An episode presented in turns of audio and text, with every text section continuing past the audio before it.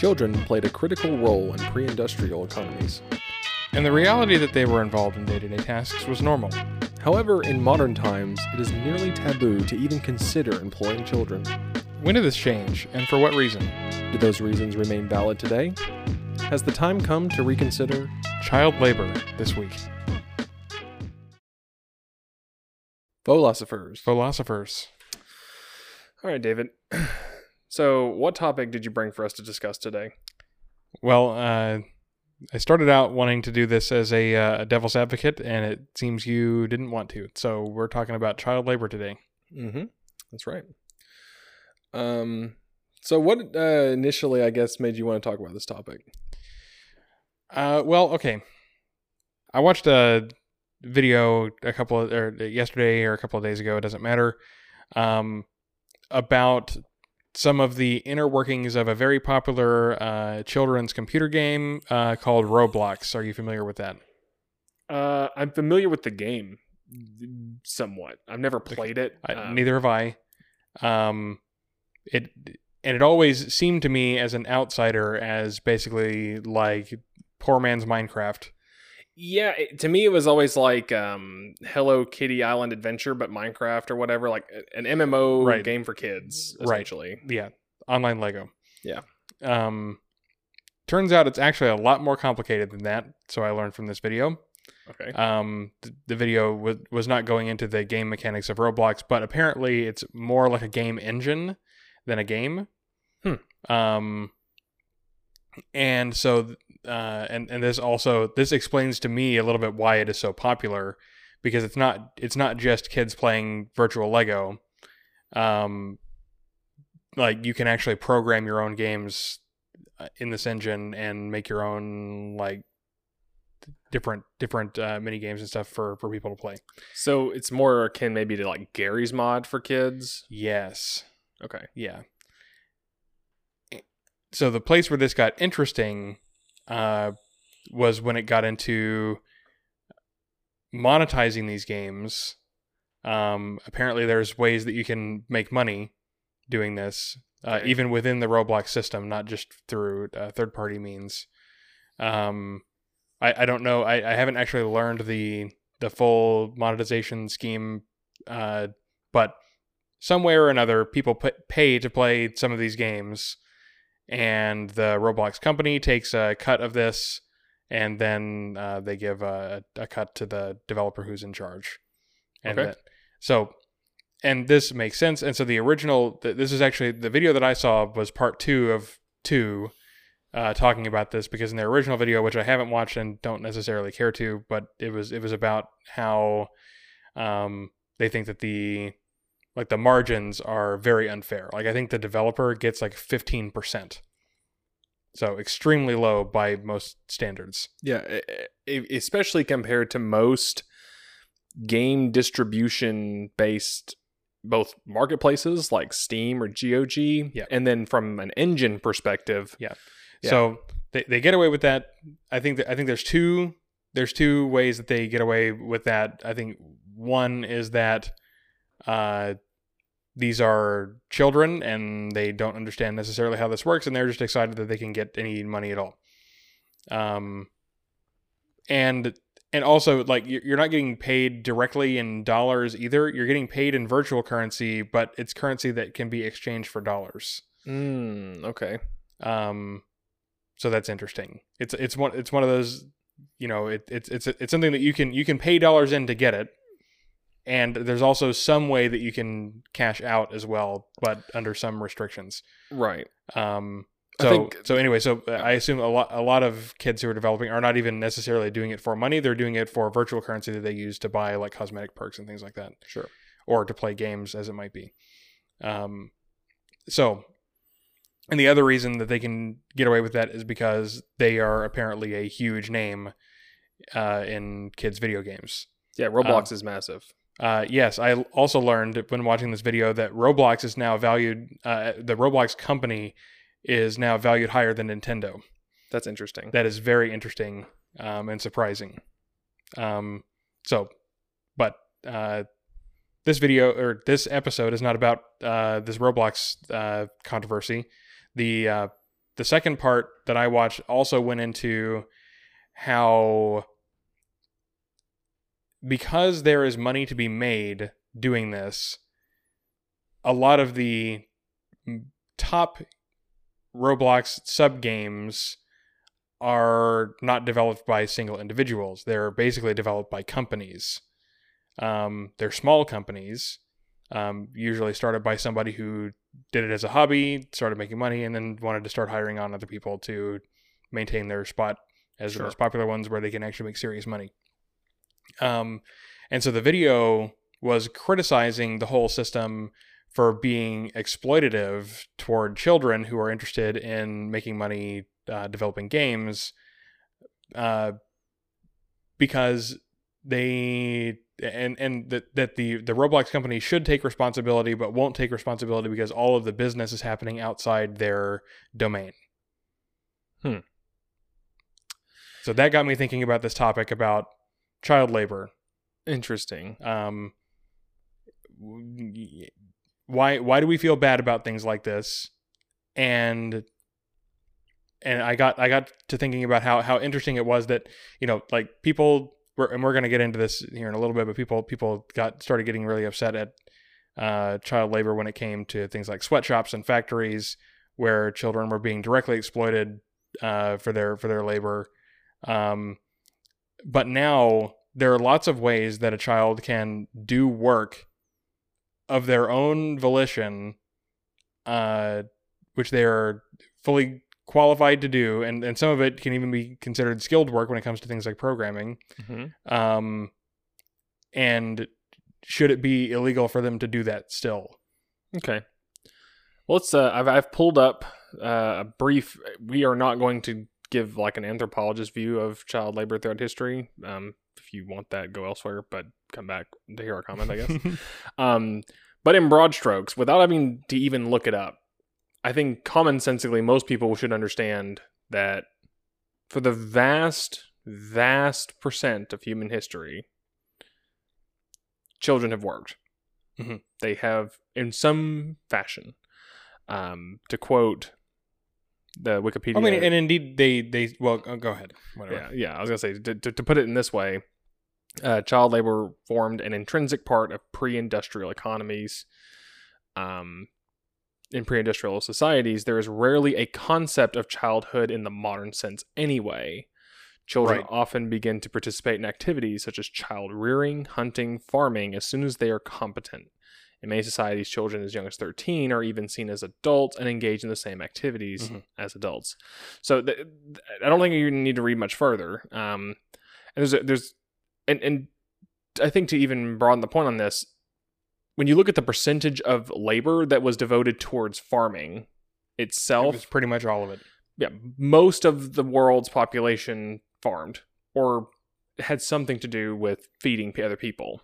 Right. You know, yeah, that was the the business we were in was staying alive. and I, in the modern sense, I feel like we look at a, something like farming as unskilled labor.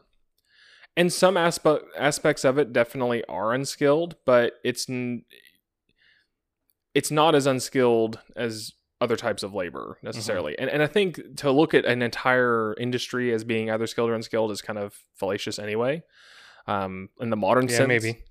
uh, for example, in, in the modern sense, there are two types of uh, there are two specific examples in my head that come up as to, as being labor that we uh, we as a society almost all would agree are unskilled, and that is waiting tables and um, uh, yeah, waiting tables and being a clerk. Mm. Um, now, that's not to diminish those who wait tables um, or those who clerk, um, because those are necessary functions in our modern society. Um, and there is some skill involved. To say something is unskilled labor does not imply that it doesn't take any effort to do. Right. It's a statement about how much training and preparation went into you being able to do that job. right. And again, There's still some training and preparation to be a clerk or a waitress or whatever.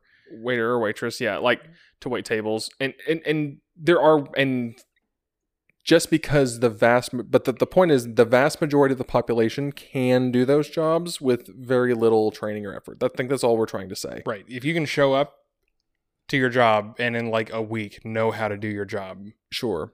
it's not it's probably considered unskilled labor. right. Um Normally so-called skilled labor requires years of training. right um, something that a company is not just going to pay for you to do upfront when you first get your job.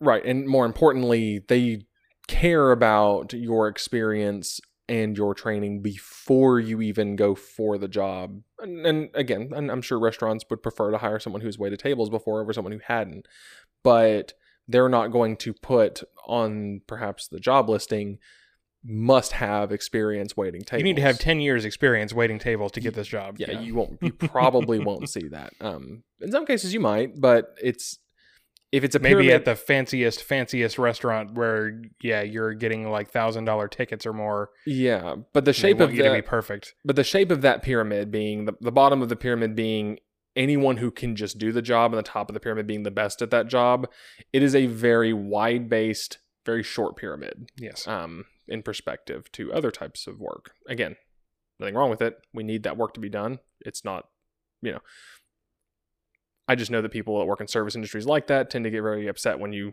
seem to talk bad about their job out of personal experience um, having had people talk about complaining about it. I we hear you. I'm not saying your job is useless. It isn't. But um but the things that were mentioned in this list child rearing hunting farming the three things i guess jobs that we needed people to do Mhm.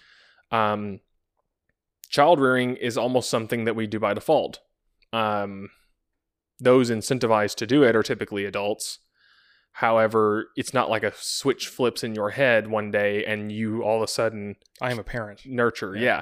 no we we start nurturing other humans um from the time we're very very young uh, in in limited ways right um because child rearing is everything from just being present and being a witness like letting the child witness you doing things. That's the first way we learn is watching other humans do stuff. So having another human regardless of their age or stature just moving around and functioning in society is a part of child rearing. A and you hear about this a lot if you have siblings um, a four-year-old can teach a two-year-old a lot about the world just by being around them Mhm. um, they just pick it up uh, so that one's pretty obvious um, and then hunting and farming both of those things are things that people just did um, back- For basically ever. Farming, not quite forever. Hunting, definitely forever. Yeah, you just do it.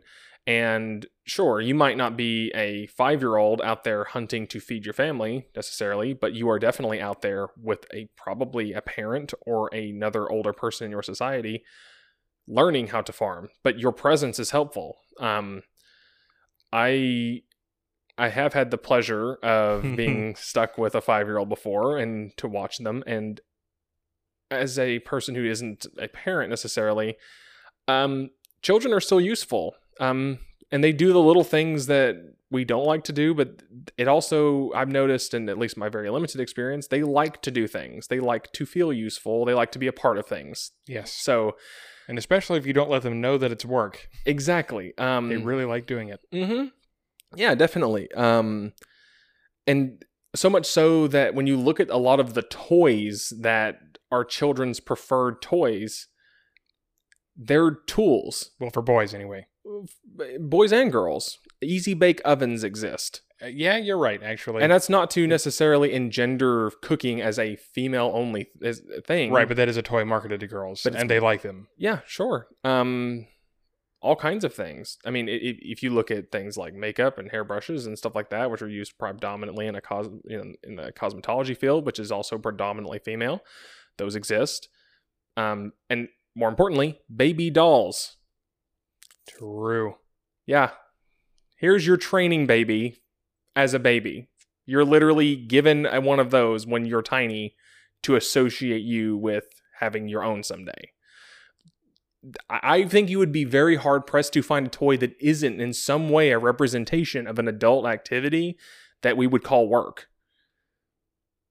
Or a tool that could be used in work or has an mm-hmm. application for work. And and in a nutshell, play is simulated Practice for life. practice for life and a large part of life is work we don't call it that uh, so much in the modern sense like work has a connotation now that it didn't have back then i'm sure people that lived in prehistoric pre- pre-industrial societies did not think of necessarily farming and hunting and child rearing as the same kind of work that we think of work is it's just Yeah. Right. You're not uh, going back to the daily grind. No, you're not thinking of it that way. You might just here's what we're doing today. you might think of it that way but you especially during harder times but it's it's necessary like you have to right. You it. have to do it or you will die. or you will die. Yeah, it's not. It's not like, you know, I could just stop doing this and get a job in the city. Well, and also know? your whole family and or village is going to shame you if you don't participate. Like we're going on a hunting trip today. We're we're going hunting today. Yeah, it's not really a trip, but you know, but see, that's th- there you go. Hunting in the modern sense is a, a luxury activity. It is a leisure activity. I mean, yeah, um, yeah, but it's like we're going hunting today. Uh, so come with us. Well, I- man, I, mm, I don't feel like going. Okay, but we have to. I guess Like- you don't feel like eating. So you know. it's like, what? Do you want us all to starve? Like that? That's where it's going. You're going to be shamed into going. sure, or they'll kill you or whatever. Who knows? or they'll who knows? eat you, who knows what they might do? But right. So yeah, but you're going to be pressured into going. Sure, you know, and and I think another, I think maybe one last example is cooking. To a lot of people, the vast majority of people, cooking is not a job. When you do it, No. it's just something that needs to be done. You want to eat, right? Yeah. You bought Yeah, groceries. unless you are a professional cook. Yeah. cooking is not a job. Yeah, exactly. it's not work. It's just yeah, Yeah. you taking raw ingredients and making them better to eat. Yeah, and yeah, it it's meritorious of it in and of itself. Right. Um. So.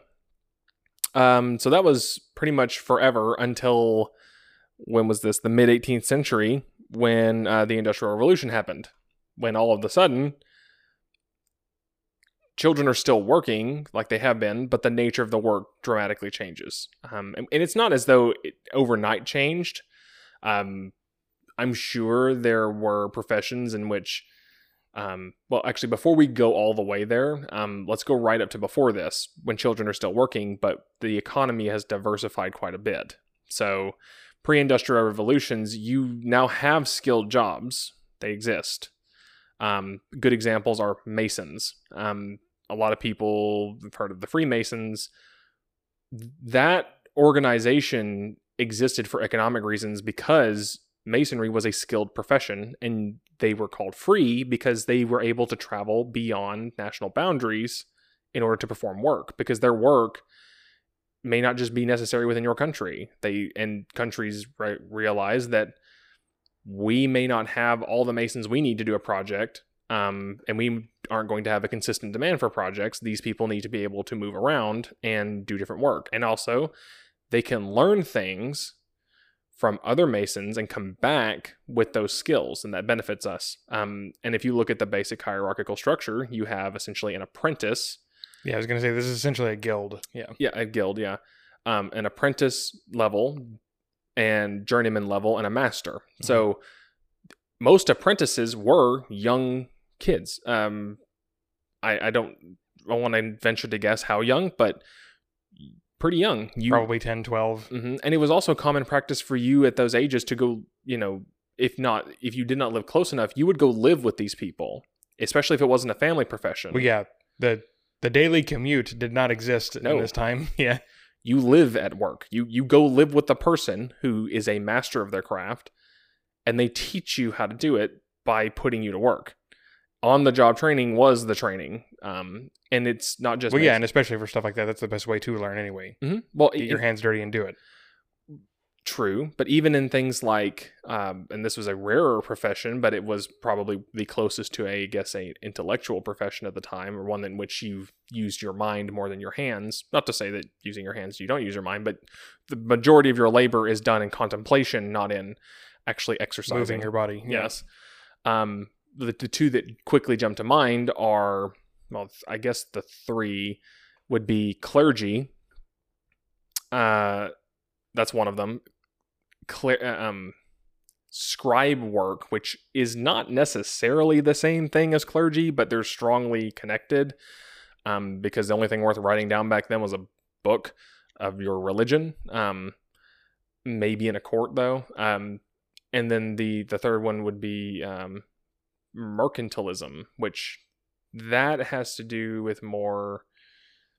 You you still probably are doing physical labor um, because when the boxes need to when the crates need to ship everyone needs to help to move them but at the end of the day there is someone who spends a majority of their time taking inventory and facilitating transactions financially so those are like the three areas in which you know you would not necessarily need to be physically fit to do them um, but you still have the same model of apprentices you know people who begin learning those trades at a very young age and are taught by someone who's been doing them for a long time so regardless of what it is um,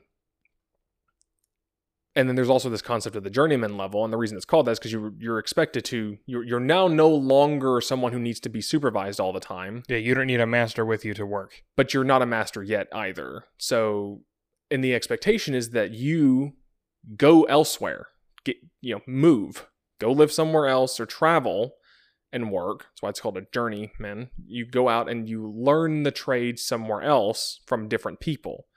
Um, you you're oftentimes delegated work instead of overseen in that way um, directly but you don't necessarily take on an apprentice of your own uh, you learn different methods of doing the same thing and you're expected to at some point come back and then you perform something i guess you know this is where the phrase or word masterpiece comes from. It's the it's the thing that you make or do that is the moment that you transition from being a journeyman into a master. Right, the proof that you're a master. yes you are able to be a master now and then you repeat the cycle. Um, and and and this is all obvious i think. Um, this is just the abstracted process for human growth i mean in society. It's what you do. You're you're directly supervised for the first part of your life for a little while after that you go about and you do things as an adult and then at some point you're good enough that other people now come to you to be taught how to do things it's just just copying how we raise people just in the scope of a profession so what changed in the industrial revolution Unskilled labor. unskilled labor happened um you don't need to be there is not an apprentice I can teach you in a day how to work this machine Yep. and make the thing that I'm going to sell. Um and not only that but And it's so easy a child can do it. exactly it's so easy a child can do it um now obviously there are some things about these that you know that I think led to questions about whether or not children should be employed to do these things. The danger level is increased, Mhm. or perhaps is consistent with what it used to be, but because it's unskilled labor, it doesn't need to be supervised the same way. Um, master apprentice relationships tended to be very few students to one master, as opposed to a factory floor where you could have one foreman overseeing hundreds potentially of people. Um, so they're not being directly supervised, but industry, but injuries were often more grotesque than they may have been before, or Right. creative maybe. If that's that, that's not it's I a don't know if that's exactly colorful appro- word to use, appropriate, but, but uh, but yeah, yeah. Machines dutifully continue doing their work even if you're in the way, unless special safety features are built in, which back in the Industrial Revolution they were not. Um, and so yeah, you could find yourself uh, twisted and contorted into all kinds of uh, horrific shapes uh, by the machinery if you were not careful. Mhm. And children are not careful. Yep. Um, one other thing that I think occurred during the Industrial Revolution is that machines do not get tired. Yes. the same way. Um, even if they needed human operators, I don't have any commentary in front of me about how people saw it at the time, but judging by how people still feel this way, I might be wrong here. Um, having done manual labor before, people who do manual labor in which you are the one being the forklift, you know, you're picking up, Right. moving things or Doing whatever the work. Yeah. yeah, you're doing the work. People understand when you get tired. Um, however, the moment someone arrives with a forklift, if someone's been driving a forklift for eight hours, people are more skeptical of how tired you are. You know, there's, Right. the, you know, What work have you done? You've been sitting in that seat all day. yeah, you sit in a seat and drive a forklift. The forklift's the one doing all the work, you know, but they still worked for the same number of hours and they did even more They got more done in that time, yes. right? But we we're looking at the amount of effort expended. We do not. We Yeah. each How much hour- energy of your body was spent exactly? doing this work? Yeah. Um, so uh, hours of work increased as well. Um, it just so happens around this time, gas lamps and lighting in cities became more prevalent, and human beings weren't so much a slave to the day night cycle as they were in previous. So you could work longer hours. Um, you know, and all these factors kind of increased the strain the average laborer felt. I would think at the time um and because it was so easy a child can do it you know children as young as four were being used in factories which is not something you necessarily saw before and and additionally a you know if it's in an apprenticeship relationship the apprentice can that the master overseeing the apprentice can right size the work to your capability right Yes. they can, they can make the work easier or harder depending on how well you're understanding it, how well you're getting it, and they can offset your ability. Whereas in a factory, you don't have the same relationship. It's the same amount of effort required to perform the same task Mhm. every time. Um, there is no right sizing it for a four year old. No, here's the machine. Here's how it works. Right. And not all human beings, some four year olds are way more competent than other four year olds, but you didn't build a machine for a four year old necessarily. Um, you built it to do the job, not necessarily thinking of the human operator necessarily. Um, and so as this happened, you know, trade unions became a thing. Like large amount of workers doing the same kind of work were more aggregated than ever. Um, a lot of things were going on in and around the time that the first child labor laws were considered. Um,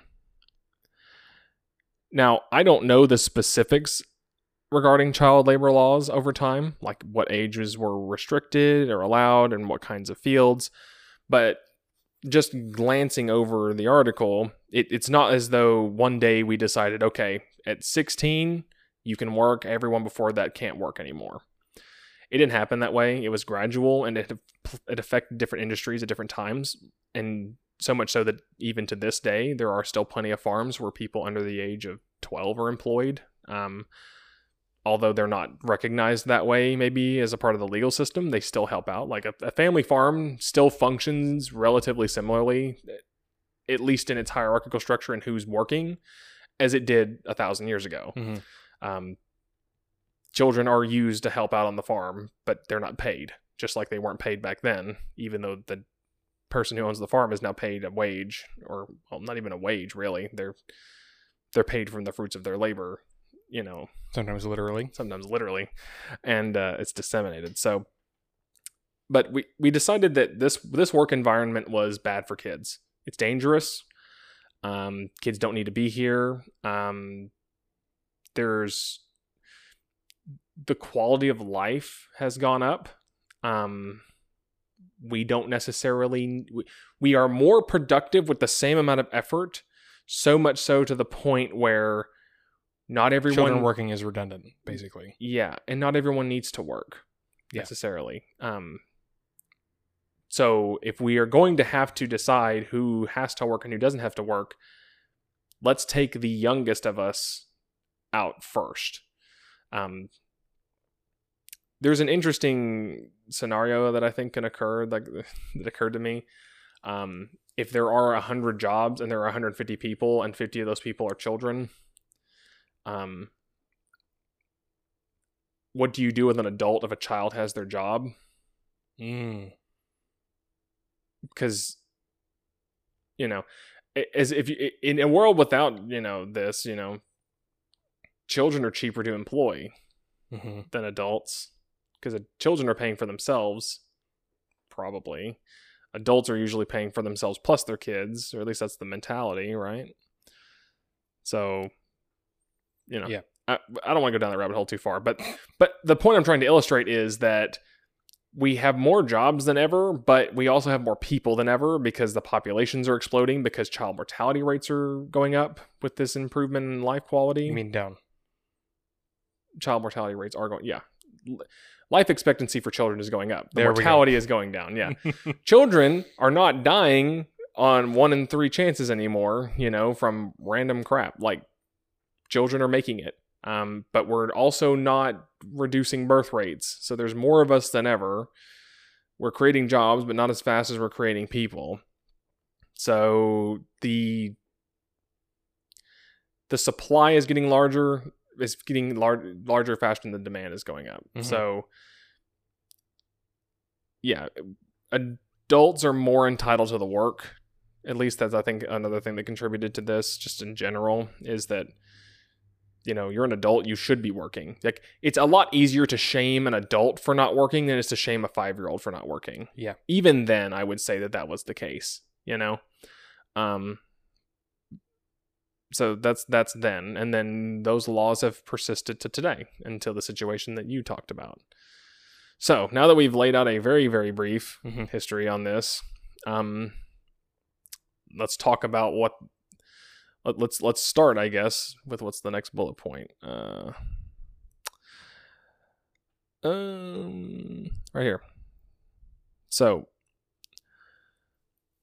why do we still not use child labor?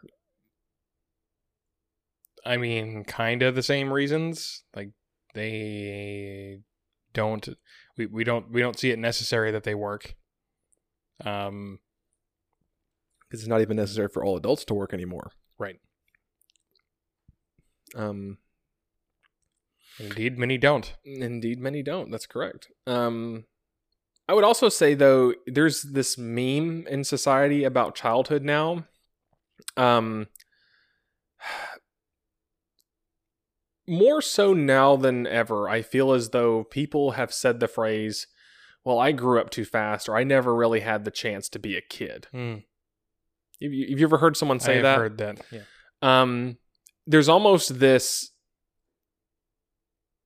it's almost as though we enshrine childhood with a special innocence that we try to preserve now Yes. um and i'm not saying that throughout history we didn't try to preserve childhood innocence about some things but the scope of things that were encompassed has grown i mean speaking blatantly about it um let's look at a cultural ceremony that has not aged well with time or it's it's altered but it's kind of funny. So um are you familiar with what a bar mitzvah is? Or Yes. bat mitzvah? I, I know they have they're slightly different for boys and girls but you know what i'm talking about. Yes. um it is one of many coming of age ceremonies. Yes, a rite of passage. a rite of passage yes.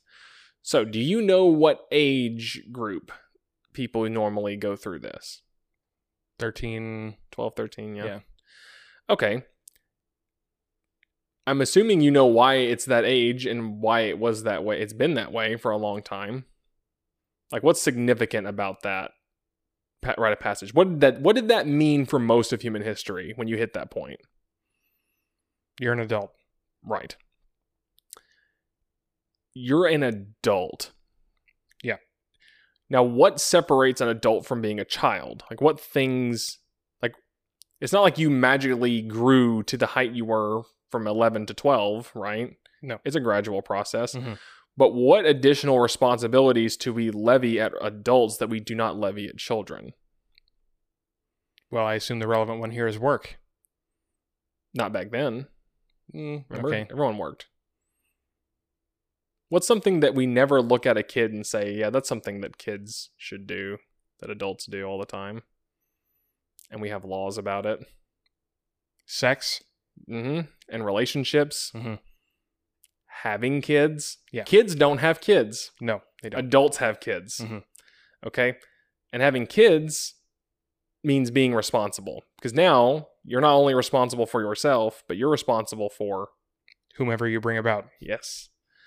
Um and I, I and I I'm not saying in all rites of passage it's like this or it's uh, immediately at that age, but typically speaking, these are ages in when you're now able to get married.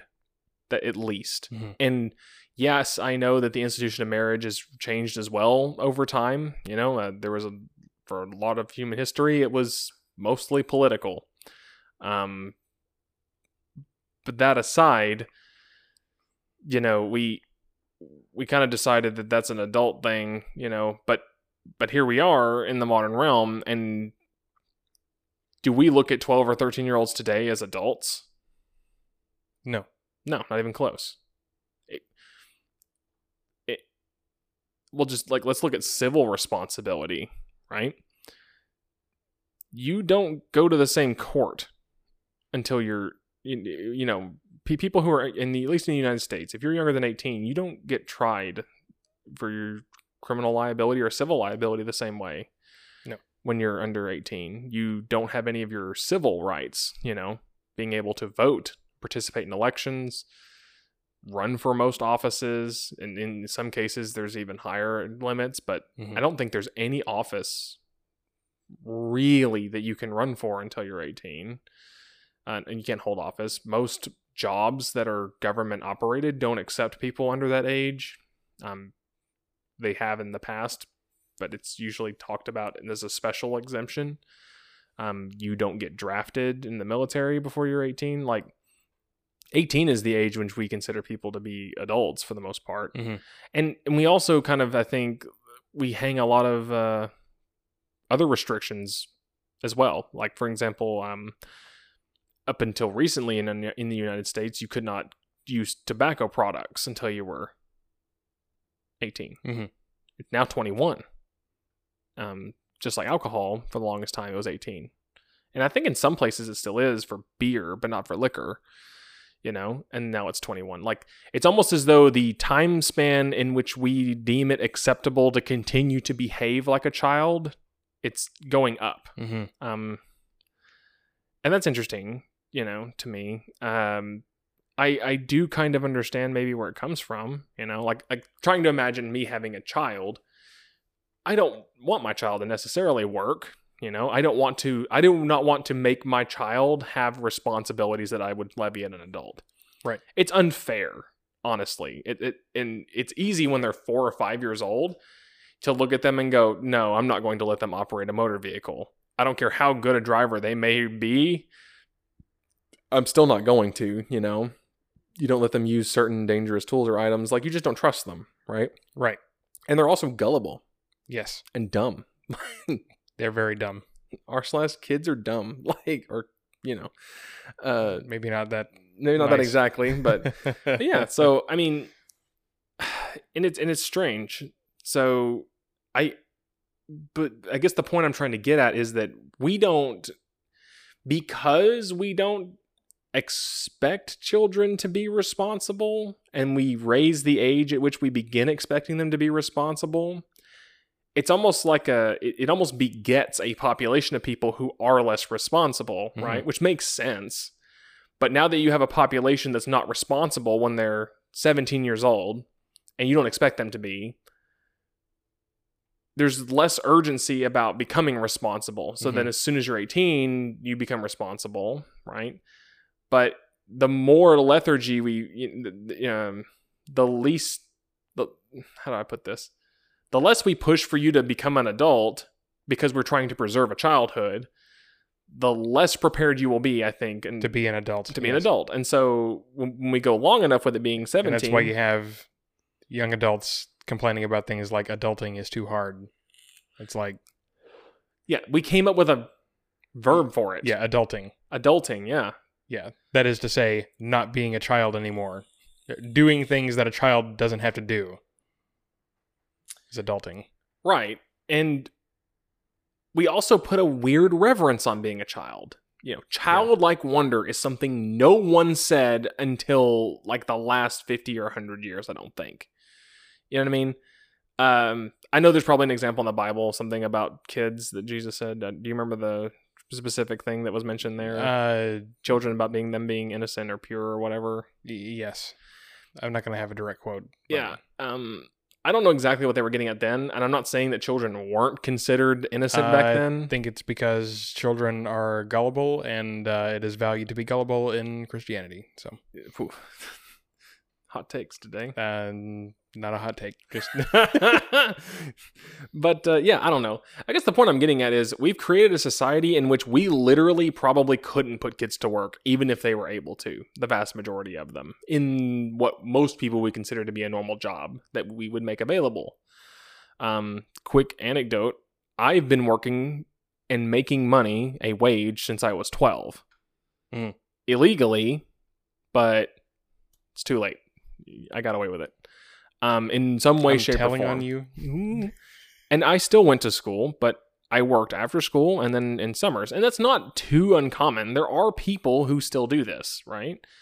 Um, but I had many friends who did not get their first job until they were 24 because they went to college, which is childhood 2, electric boogaloo, right after high school, or becoming more like that, at least in my opinion. But they're not expected to have a wage, you know, they're they're cared for, you know. Um, and there's even legal backup for that, you know. Most children can still be covered on their parents' insurance until 25, 24, 25 years old in some Yeah. cases.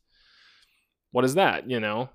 It, we don't it, and I'm not saying we ever expected a hard cutoff date where it's like, ah, congratulations, you are now 100% an adult. It's always been a gradual process. What I'm Mhm. saying is the the gradient has expanded. You know, the start of the gradient has shifted back to being essentially a state at where essentially you're born, but the end of the gradient where it's no longer where there's still some question as to whether or not you're a child or an adult has been stretched upward from like 13 or 14 in history and probably younger Way into the 20s. way into the 20s. And now the ratio of over your lifetime is probably still about the same. We live a lot longer.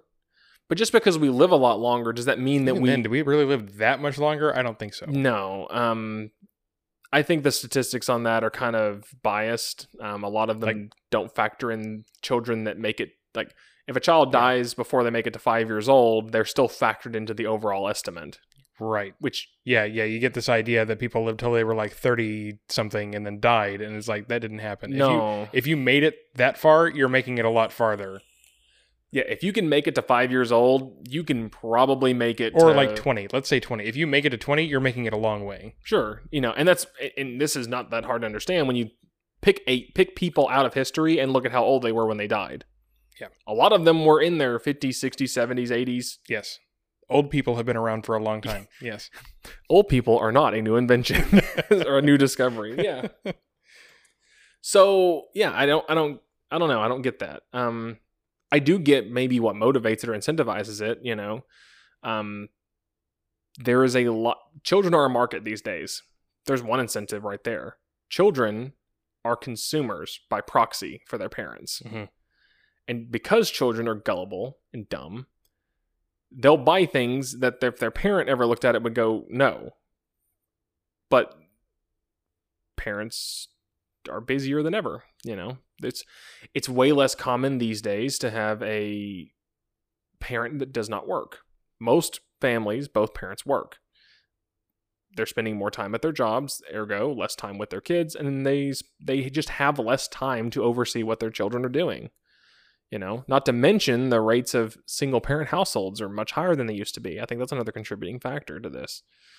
Um, if you only have one parent or one parent figure present consistently, um, they're much less likely to be able to impart those soft skills to, into what it takes to be an adult and exist in an environment. Not only that, but com- multi generational housing is not as much of a thing as it used to be either.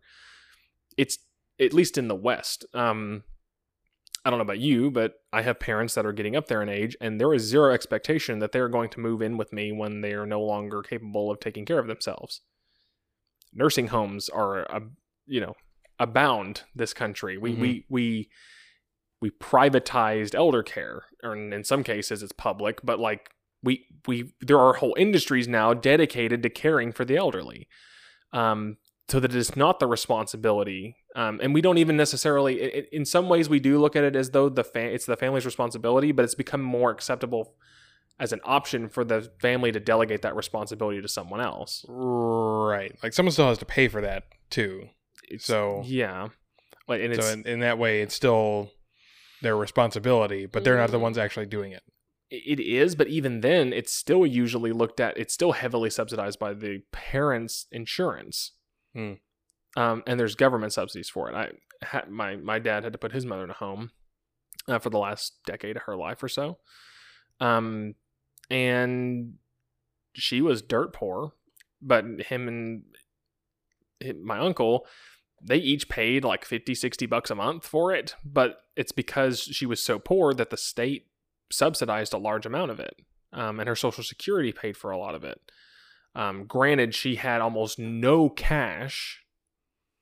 Like she could not spend any money because she didn't have any of her own money. It was all consumed in her elder care, which provided all her basic needs, and then she received like twenty dollars a week to go spend on like candy bars or whatever when they would take them once a week to the grocery store or whatever. Like they, they're treated like children again, Mhm. you know. Here's your allowance. Pretty much, Yeah. yeah. Um, so it's it's interesting. You know, I think all these factors kind of contribute to us looking at kids and saying you're not ready for this. Mm-hmm.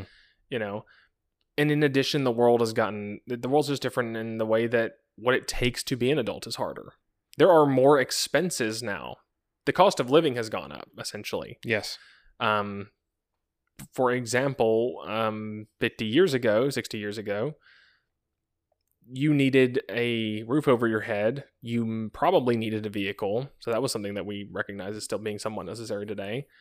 But that's it. You didn't have a phone bill. You, No. d- you didn't have internet. You weren't even. This is not as much of a shot as it used to be. Most people didn't have health insurance Mhm. or life insurance or their I their uh, IRA or their retirement plan. It, they didn't have any of that No. to put money towards every month. You just paid with cash for the things that you needed at the time, and then when you finally did get a job, a lot of those things were kind of hitched to your job. You know, um, whereas nowadays it's you're expected to pretty much have a vehicle per person per adult Mm-hmm. you know um a place to live health insurance car insurance which is now mandatory it was not always mandatory you know there's just a ton more things you have to pay for that you, there's a ton more things that you have to pay for and there's a ton more things that it's expected and we kind of put as part of being an adult that you should pay for you Mhm. know like to be fair you don't have to have a phone you don't have to have internet but it's a it's a de facto necessity. You don't even have to have a car, but it's a de facto necessity for most people. How are you going to get to work if you don't have a car? Mhm. Unless you live like, right next to work. Yeah. Um, it's also way less tenable for you to just live at work. You know, um, how are you going to find a job if you can't travel to go get a job? If you good luck finding a job by mailing a job application these days. Oh yeah. Try it. I, I would actually be interested in trying that social experiment. I'm going to attempt to get a job using only mail. Yes. Good luck. You know. Actually, try getting a job without the internet. Yeah, You're still allowed to use phones, but Yeah. still good luck. Mm-hmm. yeah. I, I I remember the the last time I actually needed a job really bad, and I was unemployed. Um, I was in college, and I still called around because that's what I initially had learned to do. And most people just told me, "Go on our website, fill out the application, and we'll HR will get back to you." You know. The, the only job I was able to find is one in which a very small business, which was not tech savvy, just posted a flyer that had a phone number. Hmm. and I was the only person who called. Like it, it was just a weird instance, you know. But are these good reasons for us not allowing child labor? You know, like in the instance you said, you know, we we outlaw child labor because of all the bad things that happen to kids, mixed with the reduced demand for labor. Um, well, and it also artificially raises the it it artificially suppresses the supply of labor in order to increase the wages you know that's one part of it um but do we still need to do that you know i most jobs are a lot safer than they used to be Mhm. um there is and there we, we were, we're kind of seeing a resurgence in skilled labor as being the predominant form of labor like there are way more jobs in which you have to have some type of skill or certification to do you know or the the, the need for those jobs has gone up you know Yes. And in the example that you gave with these roblox developers in which that some of these developers are kids uh, kids can learn that skill it's not like you can't comprehend programming until you're 18 Right. Just logic. it's just We're logic teaching kids at that age algebra. Yeah. That's logic. Yeah. So why can they not in some limited function make money off of that you know Right. And it yeah, and it, you know almost almost nobody has a problem with like kids doing their own thing to make some money, like running a lemonade stand. Yeah, uh, that's another point I was going to make. We still do let kids, well, we even let kids have professional jobs. Child actors exist. Yes, that's true. And they make, ask Macaulay Culkin. He made his life's worth of money by the age of like 10. He was in Home Alone 1 and 2, and he made way more money than he ever will need to survive in a very comfortable life as a child. And he Mhm. got paid. Like his names were on the checks. I mean, maybe not his name, maybe his parents' names, but they were trusted to him Yeah. in some way, shape, or form. And we allow that. Yeah, so we don't just categorically oppose children doing work that makes money. Mm-mm. We, and I think that if we just look at that, and, and even though there are issues, you know, like a lot of people are looking at well, child actors, see how they turn out. You know, like maybe that is damaging. That's a conversation we need to have. But I think that it's understandable why we wouldn't want kids to be in certain jobs. But I feel like with as much pressure as we put on employers to create safe work environments, most of the jobs that would be dangerous for children, in which an employer, which would still have to pay minimum wage for that child, right? It's just not worth hiring children. Yeah. That are too young. The employer, I would be willing to bet that most employers would look at a nine year old trying to get a job in a lumber yard and go, no, you're not worth it. Like, you cannot work hard enough to justify your pay. But they might look at a 16 or 17 year old and go, eh, you know, you're big for your age. You don't need to make 10, 12, 13, 14, 15 dollars an hour because you live with your parents. If you'll take it for minimum, yeah. You know, it's hard it's hard labor. No one wants to do this job. And so I'm having to offset that by trying to pay people more to do it, but if you don't care. Right, but you don't have bills to pay, so Exactly. I can pay you less and you'll be okay with that. Yeah. Yeah. That was my whole motive for having a job. Man, I felt like I was wealthier when I was a kid than I E- exactly. Yeah, yeah. You're you're feeling feeling rich because yeah, you've got you've got an income, but you have no responsibilities really. Nope. Pay can, for pay for gas to drive. That's pretty much your only expense. no, I can blow it all on whatever, and at the end of the day, I'll still have yeah, your entire budget is your fun budget, basically. right. Well, and remember, I started when I was twelve. I didn't have to pay for the gas to go to work. Right. Someone drove me. Yeah. To the job site. Yeah. So yeah, it was great for me. You know, um, I distinctly remember it contributing to me consuming alcohol at a young age. Like, because yeah, it, it, that's how it was, man. I was like, I was, I remember being 16 years old and saying, man, I've got a good job. I'm, I'm making more than minimum wage.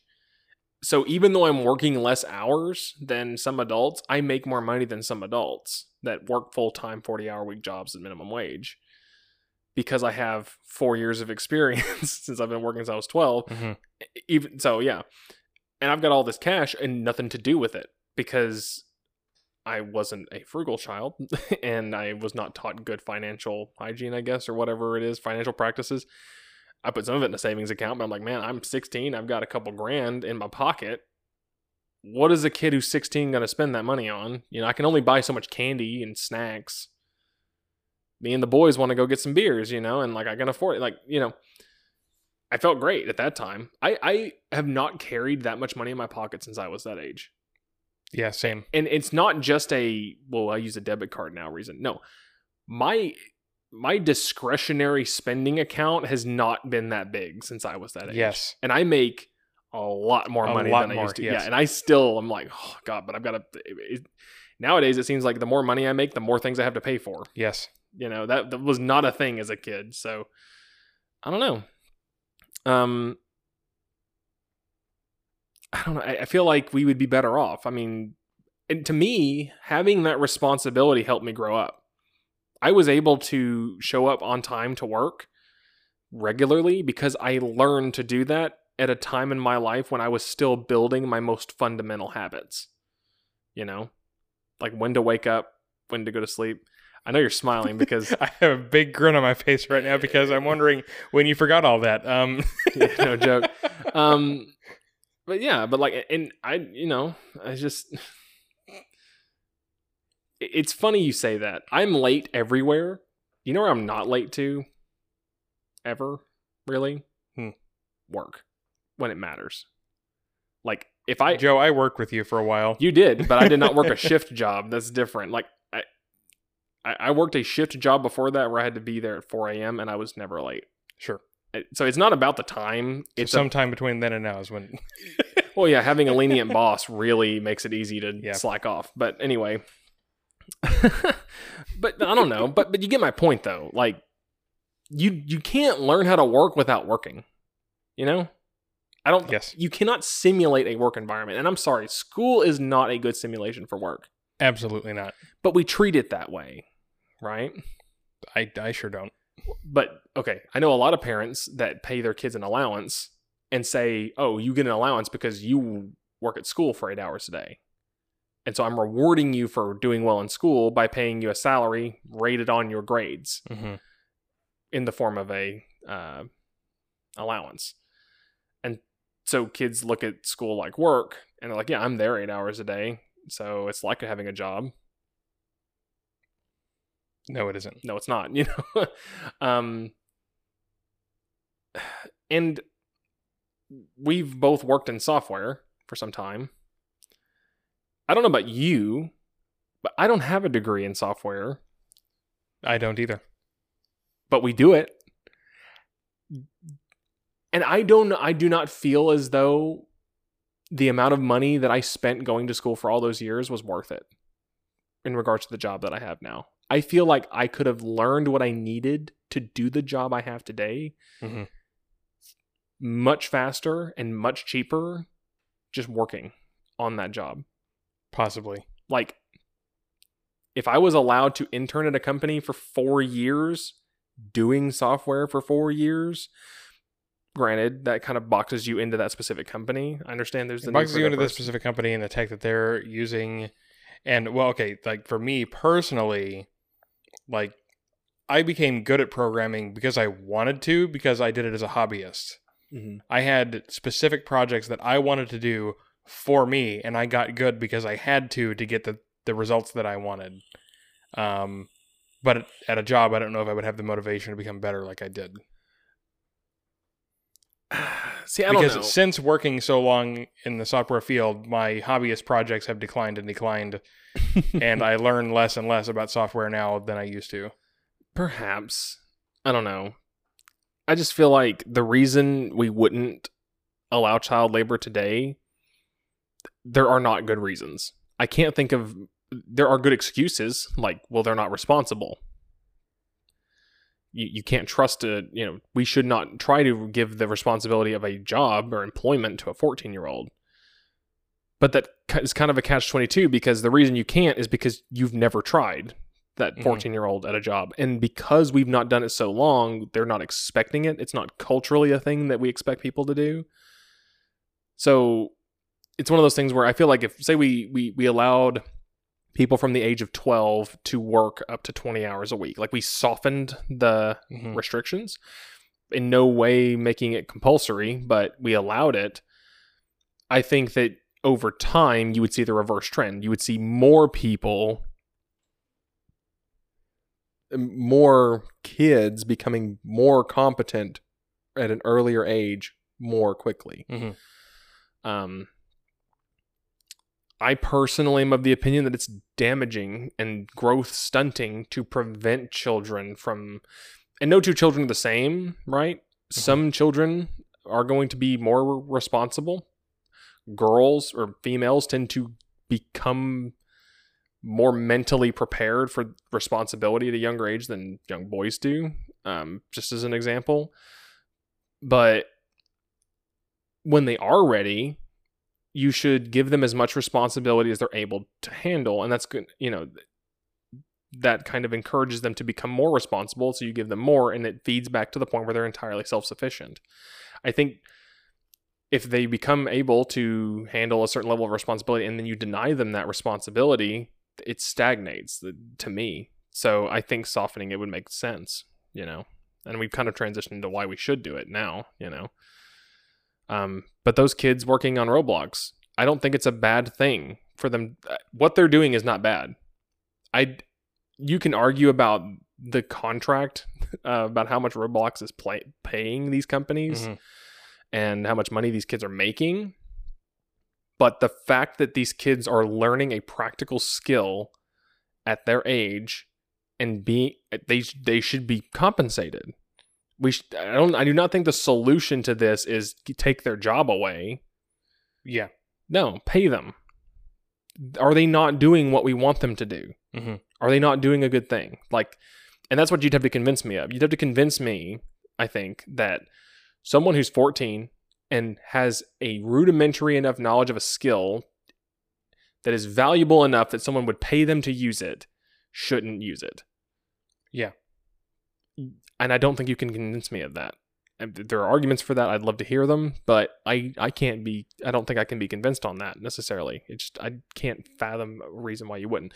Obviously, not all 14 year olds, and maybe that is the reason, is that it's not fair because some people are more responsible than others. But that's just how it is anyway. Yeah, that doesn't change when you have an arbitrary age cutoff. Right. Um, and perhaps, you know, I think that's where the argument would be is that this is a more meritocratic system, therefore we shouldn't do it because meritocracy in general is bad, you know? And because I cannot universally apply an employment status to 14 year olds and justify all of them having, like, I'm thinking about the most communist example, which is congratulations, comrade, you're 14, you're getting a job, like, and everyone has the right to work from the age of 14. It's terrible because not everyone's ready when they're 14. Mhm. I can understand that. Yeah, I wouldn't. In, in a communist society, I definitely understand having a minimum wage being high. A, because there are more people than jobs you need, so you can't even guarantee everyone their quote right to work. You have to make up jobs to do that. And having more people to do that for is harder. So just eliminate as many people as you can from the labor force by just setting an arbitrary age limit. Maybe.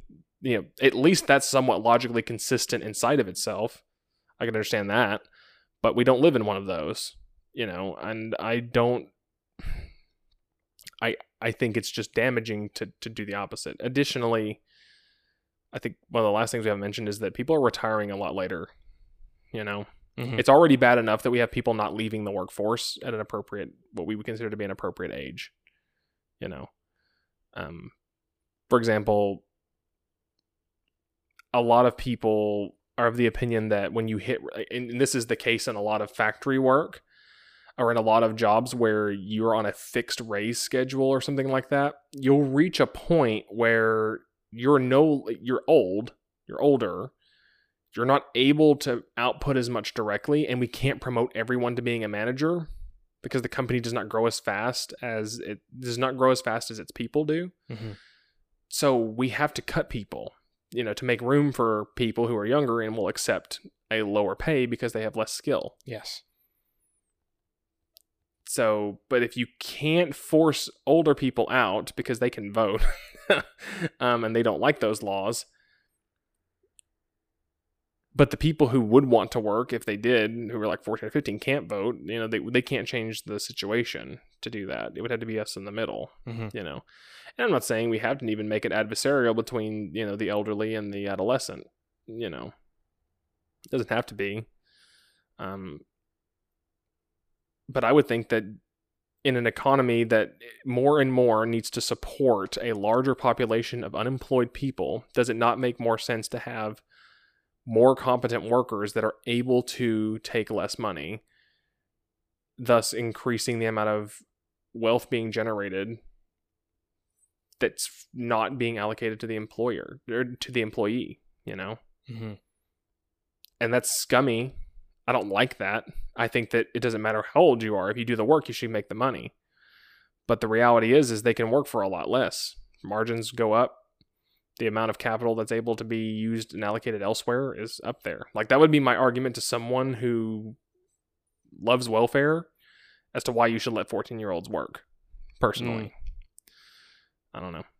What are your thoughts? Like, do, do you think that we should maybe like lower the age, or like how would you handle that situation? I don't know. Um, I don't, I don't know how I would handle it specifically. Um, yeah, I think lowering the age would be would be a good start, maybe to something like 14. Well, it's already like 16, I think, in most places. It's soft 16, hard 18. Like, I think there's some limitations on how many hours you can work when you're 16 in certain industries, at least. Sure. Something like that. So 14, 12, depending on number of hours, maybe. I think th- th- at least that sounds more realistic. People are going to be more on board with that um, than just getting rid of the limit entirely.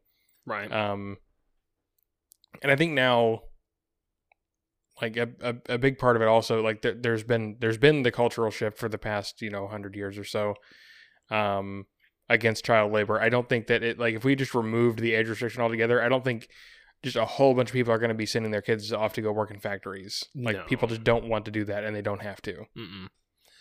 And, and like I said, employers in some situations. and and, uh, and I'm also thinking like, okay, like the people who would be most likely to send their children off to work in factories are people who are very very desperate for money, Mhm. and the people who are very very desperate for money are usually the people who are doing unskilled labor, and so they're entering their children into the market to compete against them.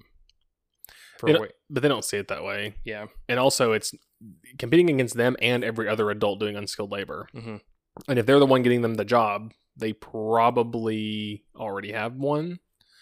And so, like, the way I see that going is, you know, you're in your 30s working in an unskilled job, say in a mean, say in a factory, like a low tech factory, we'll say, doesn't require a whole lot of skill to operate these types of machines. sure. um, or like forklift driving, working on a dock, something like that. Um, you already have the job, and you know that Jerry is retiring because he's ancient and he's getting ready to leave.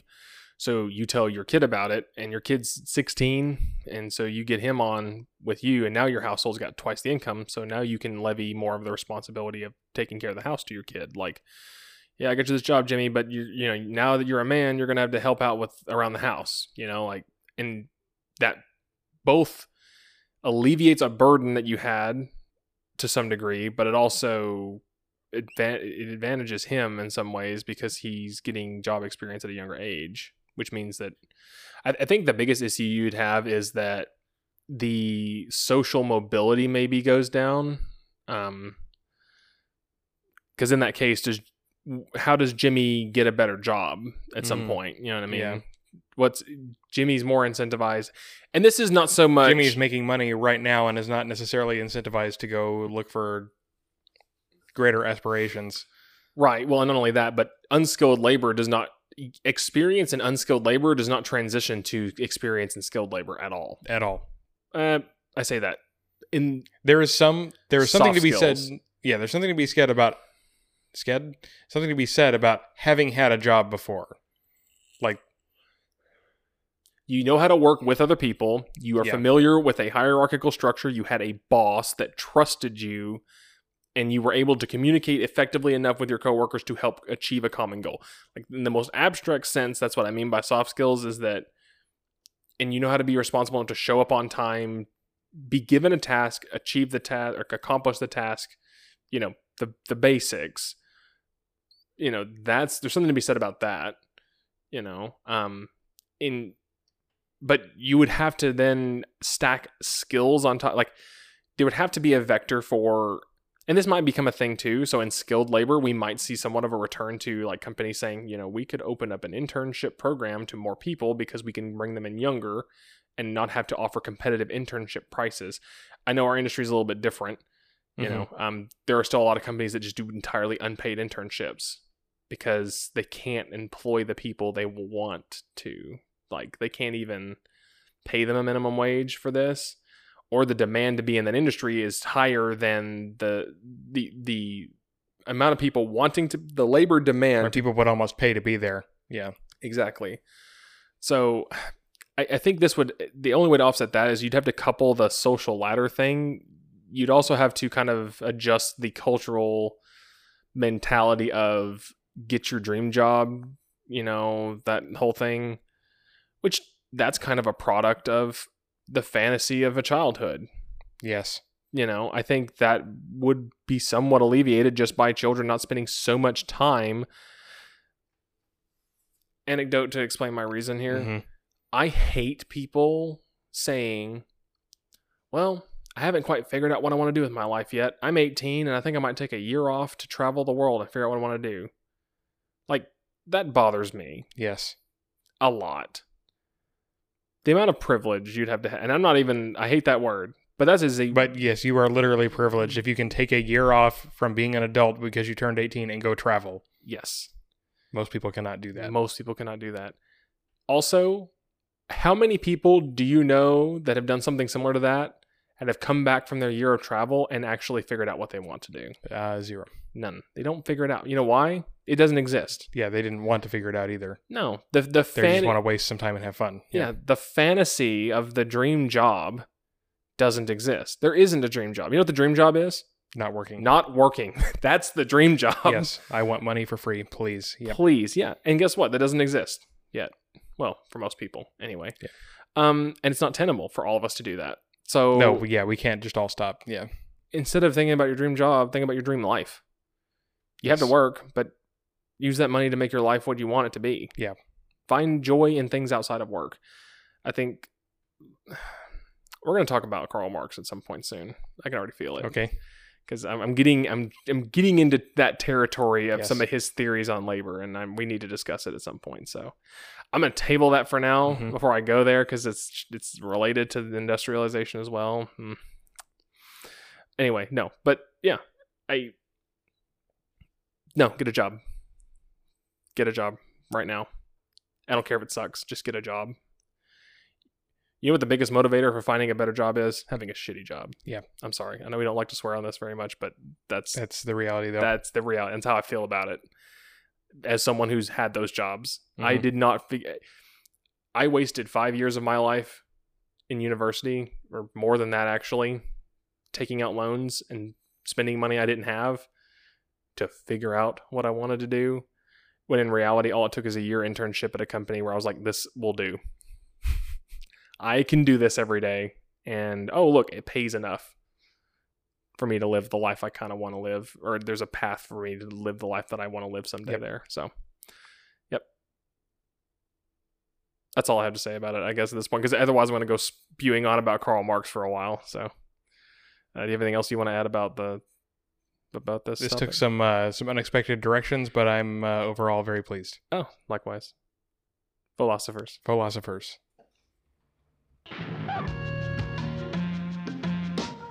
If you like the music in this episode, please check out Jippy on Bandcamp at jippy.bandcamp.com. Philosophers is supported by viewers like you, If there's a topic you'd like us to discuss, or a topic you'd like to see revisited in the future, please let us know by contacting us using the methods in the description. or in the comments below. Thank you for listening.